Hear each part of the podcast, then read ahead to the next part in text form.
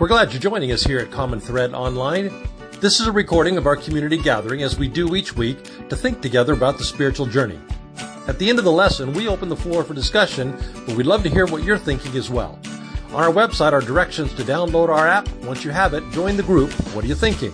We'd love to connect with you there. Days, a group uh, gathered to start a new church but this group gathered with a lot more questions than they had answers. Uh, and one of the biggest questions they were wrestling with is uh, what's wrong with church? Why is it that we, veterans of church, are collectively the walking wounded? Many of the people there thought it had just been them but once we once they got together, started to realize this is a trend. This is bigger than just me. Another question why is this thing, church, that we know has the potential for such beauty, because we've experienced that, why is it causing so much harm, so much pain?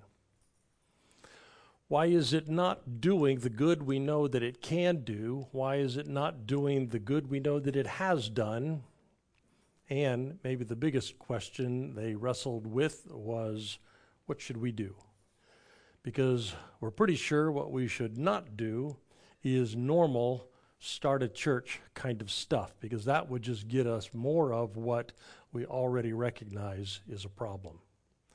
So, back in those olden days, uh, the minister on Saturday afternoons, after finishing his prep for Sundays, would sit outside on a small bench uh, in their old building on Ray Road and look over the list of folks in the community and hold them in his heart before the divine.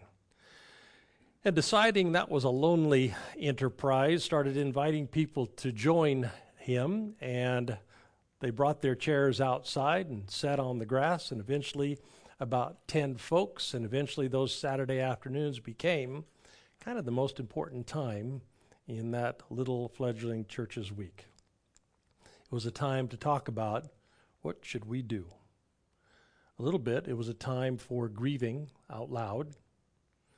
There was more than a little bitching and moaning because there had been a significant amount of sustained religious hurt.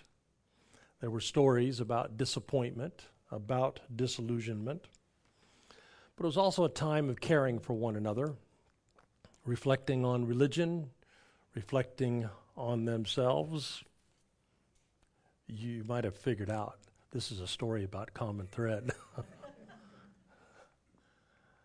I don't remember how it actually started, but eventually I started giving this group mullet over this week assignments. I would uh, say, in the quiet, the moments that you have this week, in your listening moments this week, think about this thing or think about that thing. Lots of different questions, but the central theme of all the questions that came out at that time were very similar.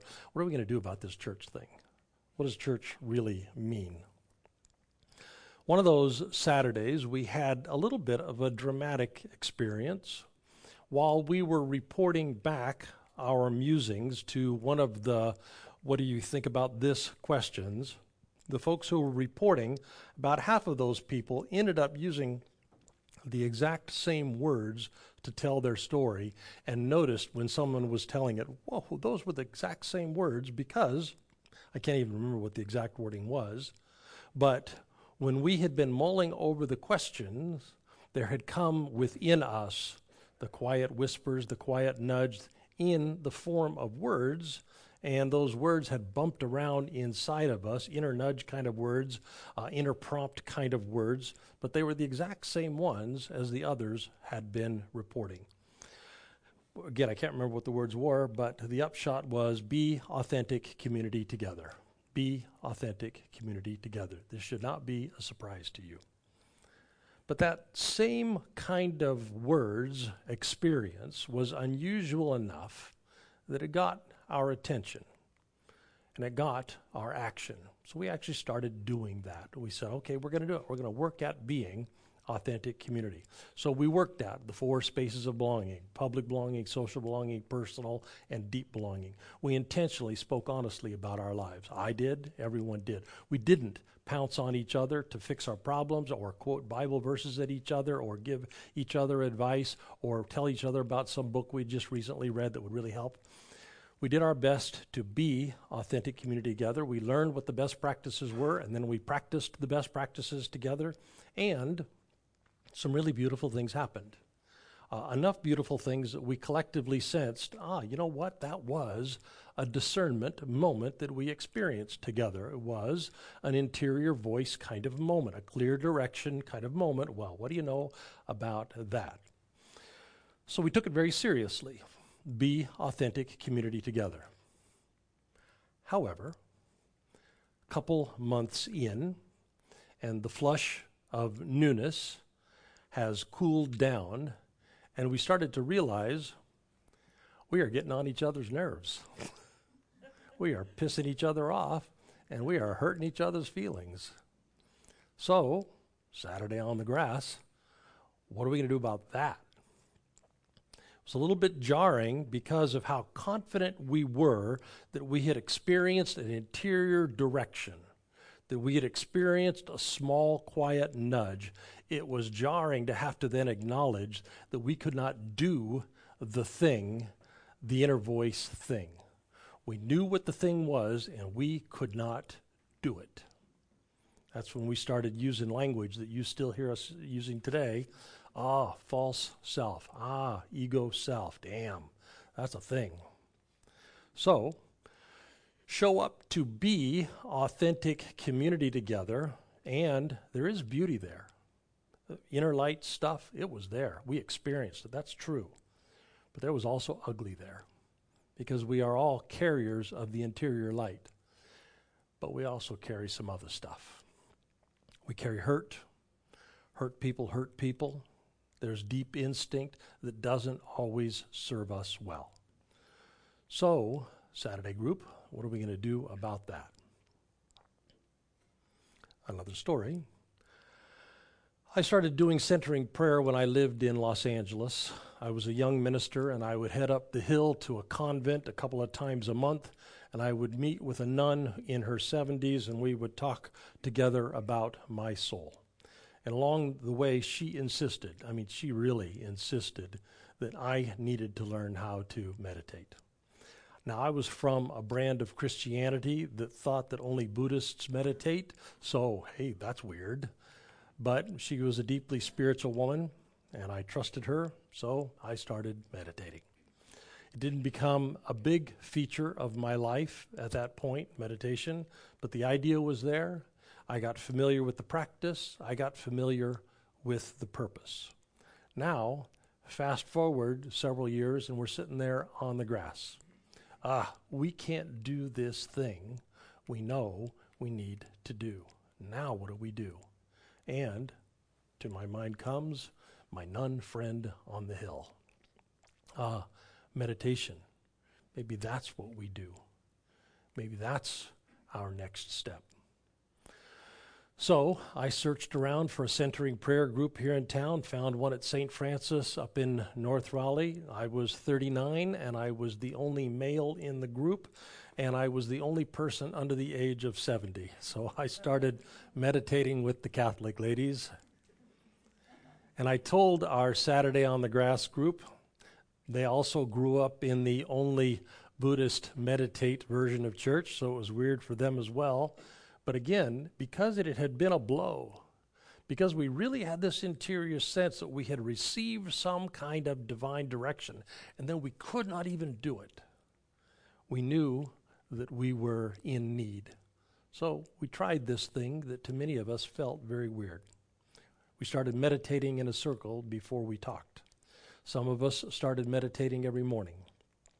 Others started walking meditation breathing and stepping and breathing and stepping. And here's what we found.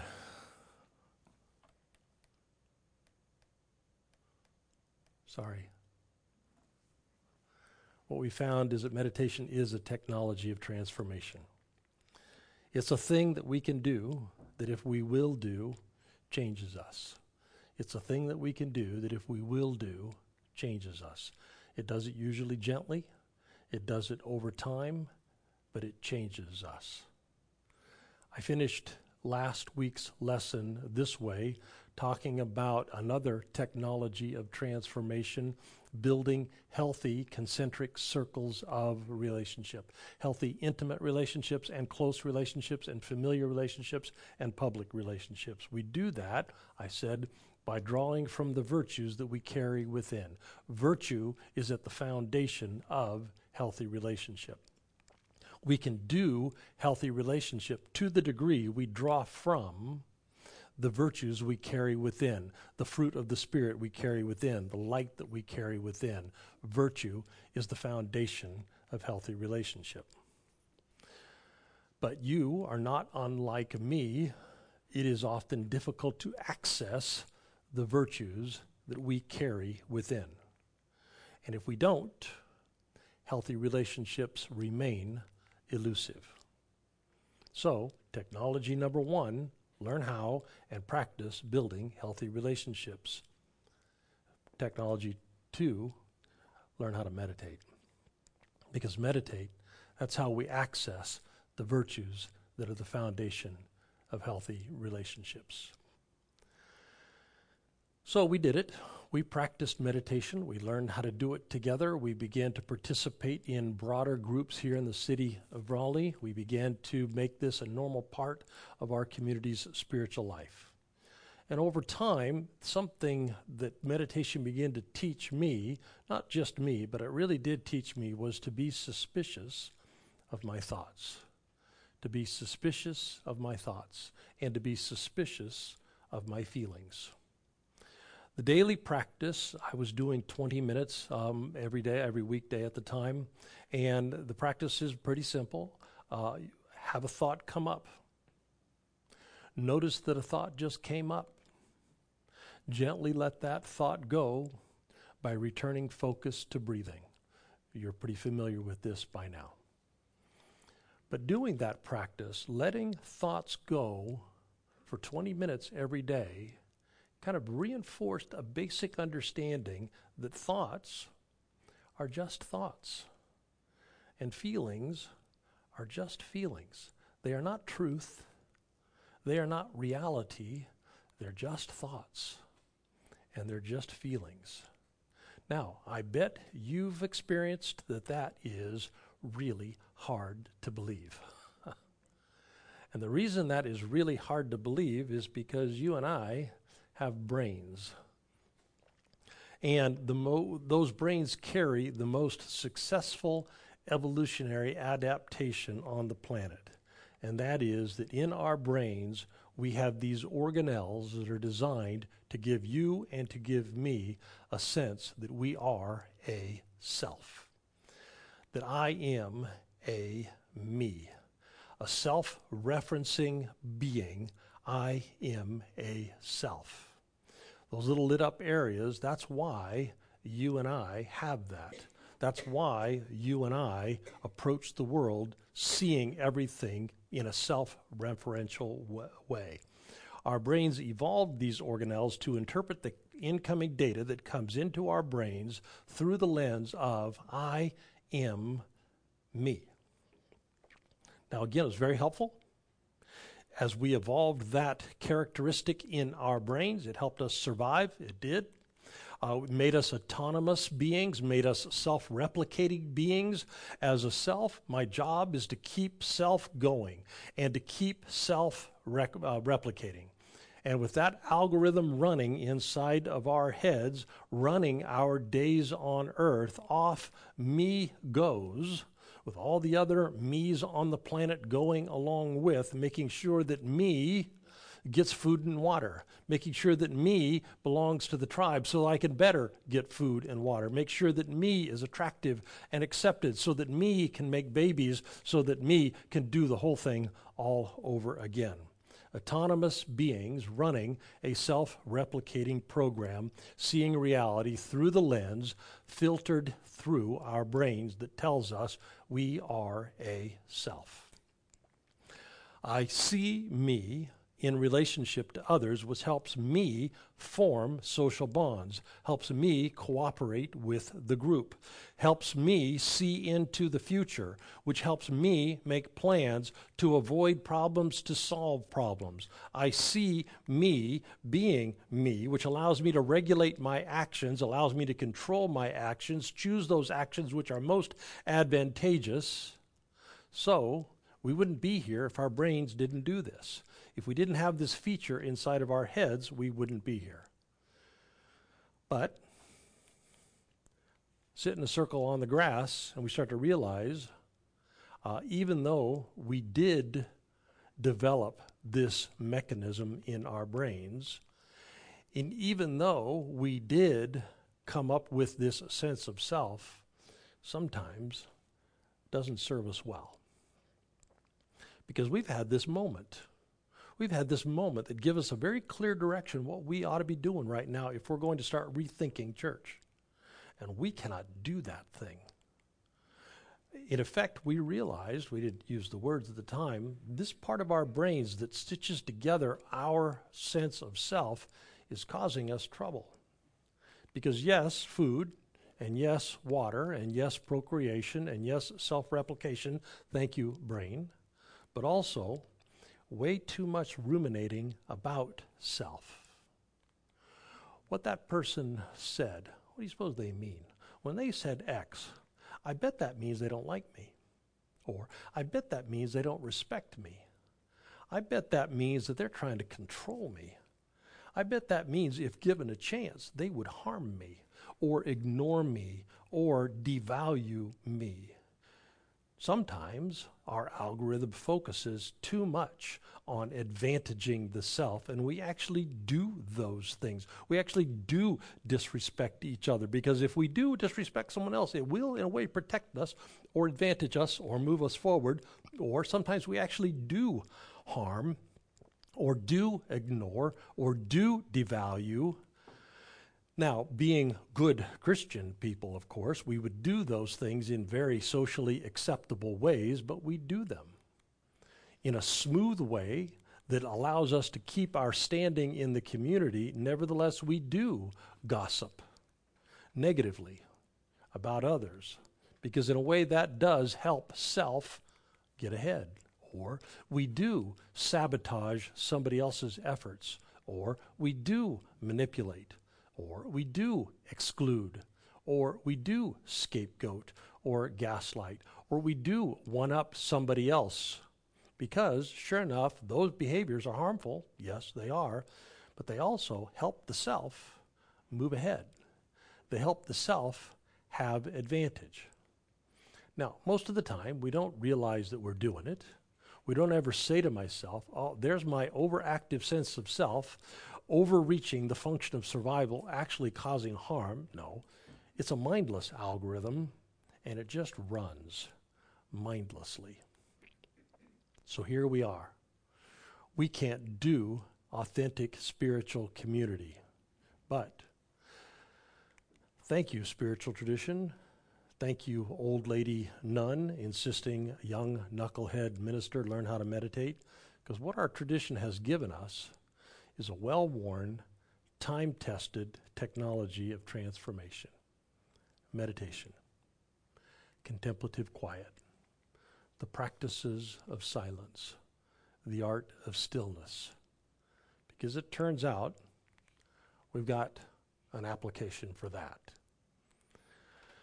So, my take home message from those days again, be suspicious of thoughts, be suspicious of emotional responses that was a very helpful insight. It was helpful for me to understand that thoughts are just thoughts and feelings are just feelings because when we start bringing suspicion to our thoughts, when we start bringing suspicion to our feelings, we become just a little bit more self aware just a little bit more able to stand back from the torrent of those algorithm driven thoughts, those algorithm driven feelings that are not serving us well, the thoughts and feelings that undercut our ability to be authentic spiritual community or to be our best selves. Thought suspicion and feeling suspicion helps us see just a little bit better when cognitive biases kick in when our words and thoughts are not aligned with the virtue that we carry within ourselves. Thought suspicion and feeling suspicion helps us see just a little bit earlier how we impact the others that are part of our lives all the time. How myself exists in the context of a whole bunch of other selves, exists in the context of a broader whole, and how we are always impacting everyone, always at all times by practicing meditation, we often are just a little bit more able to access empathy for the person who gets under our skin. By quieting the self algorithm just a little bit, we can better see with moral clarity where our interior compass is pointing us we can better perceive how another person might perceive, to see from another angle, to see from another perspective. For me, that happened a lot with my children, who turns out were born with very different personalities than my own. We could do the same with our partners. Thought suspicion, feeling suspicion, suspicion helps us become better at love and mercy and grace, the technologies we talked about last week.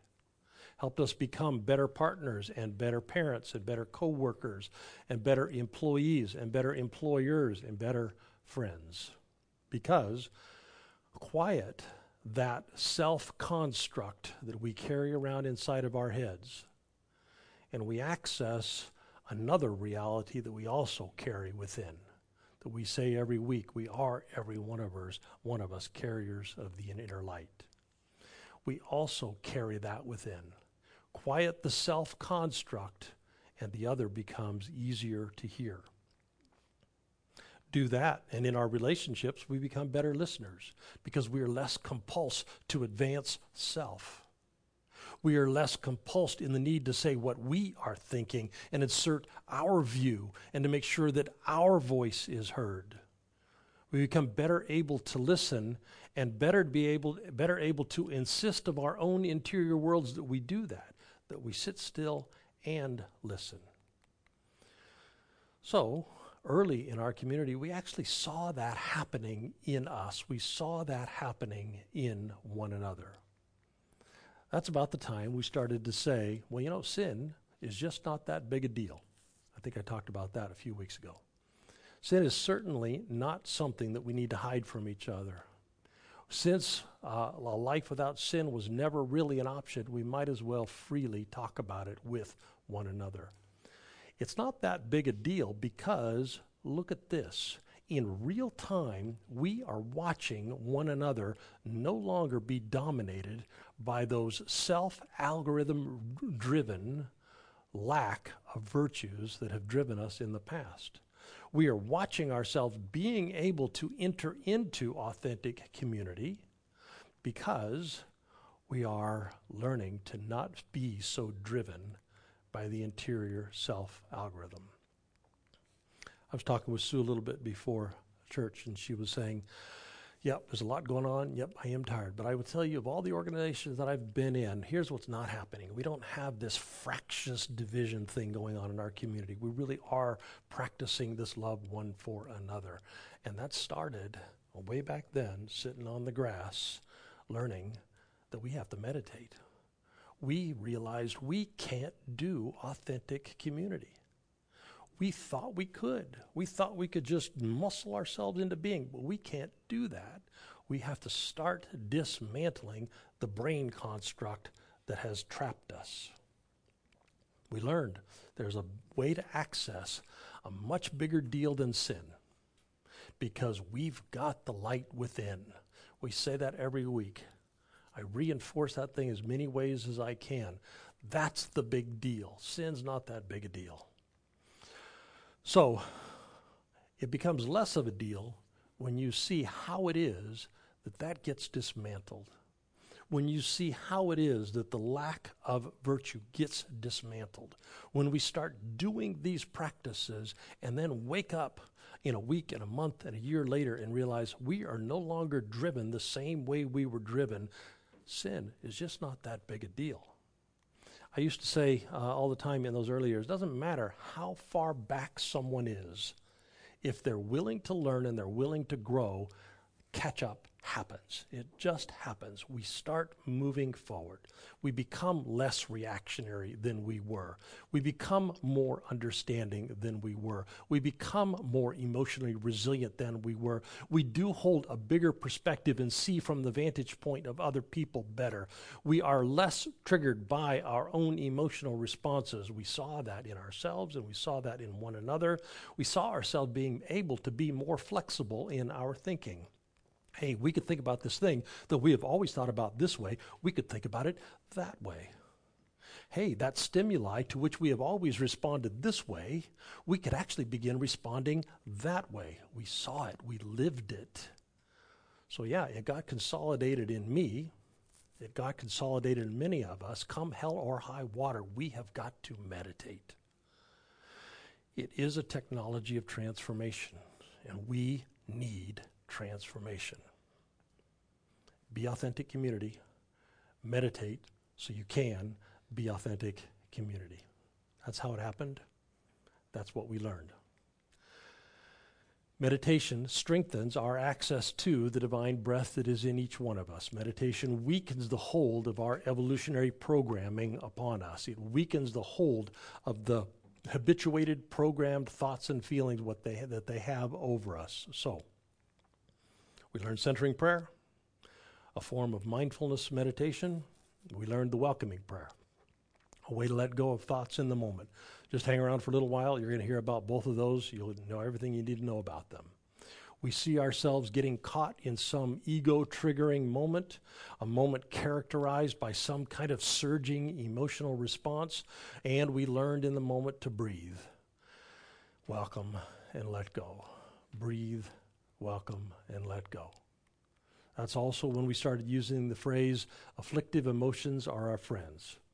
They are our friends because when one of those things surges up, it's telling us, ah, ego has been poked, ego has been stirred up. This is the very best moment, a moment available right now to weaken the hold that that habit thought has, that that habit feeling has. This is the very best moment to access a deeper reality, to make a more informed decision about what happens next. So, welcome. Welcome. Welcome. It's centering prayer, welcoming prayer.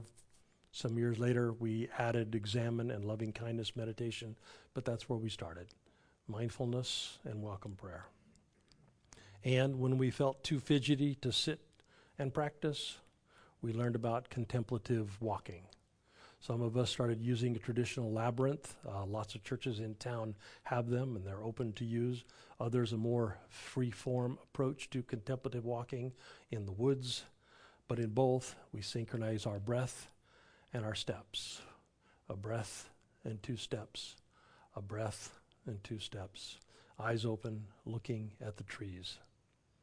During those years, these two quotes became meaningful to me. You've probably heard me use them.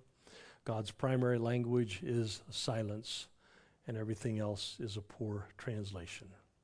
God's primary language is silence, and everything else is a poor translation. And in the silence of the heart, God speaks. So, Indwelling Divine, may this technology of transformation, this capacity to awaken to the interior divine through meditation, may this be ours. May we find the deeper reality in the practice of silence. Deeper, may we untangle the hold that that evolutionary self part of us has over us deepen our access to the divine center. Amen. Well, let us dismiss the folks online. Uh, thank you for joining us. We're going to do What Are You Thinking here in the room. Uh, there goes Scott right now. He's going to be doing it with you. He's going to open up the Zoom and uh, he's going to uh, uh, ask the same kind of questions that I'm going to be asking here in a moment. Uh, we'd love you to join. Uh, the link to that Zoom is on the YouTube notes, also on the front page of our website. Also, when you get there, if you're asked for a password, the password is 1417. We would love you to join. Uh, let's dismiss the folks online. If you would, please put your hand on your heart with me. Let's remember that we are, every one of us, carriers of the indwelling divine. That means that love and joy, peace and patience and kindness and goodness are in us because the breath of the divine is in us. And if you would extend your other hand to our city, let's look this week for opportunities to repair and heal our worlds by giving what's already in us to the people that we live and work, go to school with. Again, looking for opportunities to repair and heal our worlds. Amen. God bless you all. You are dismissed. Thanks for joining us. If these recordings help you move forward on your spiritual journey, we hope you'll take an ownership stake in the community and support the health and well being of the community. Go to our website, commonthreadchurch.org. The donate button is right there on the top. Thank you.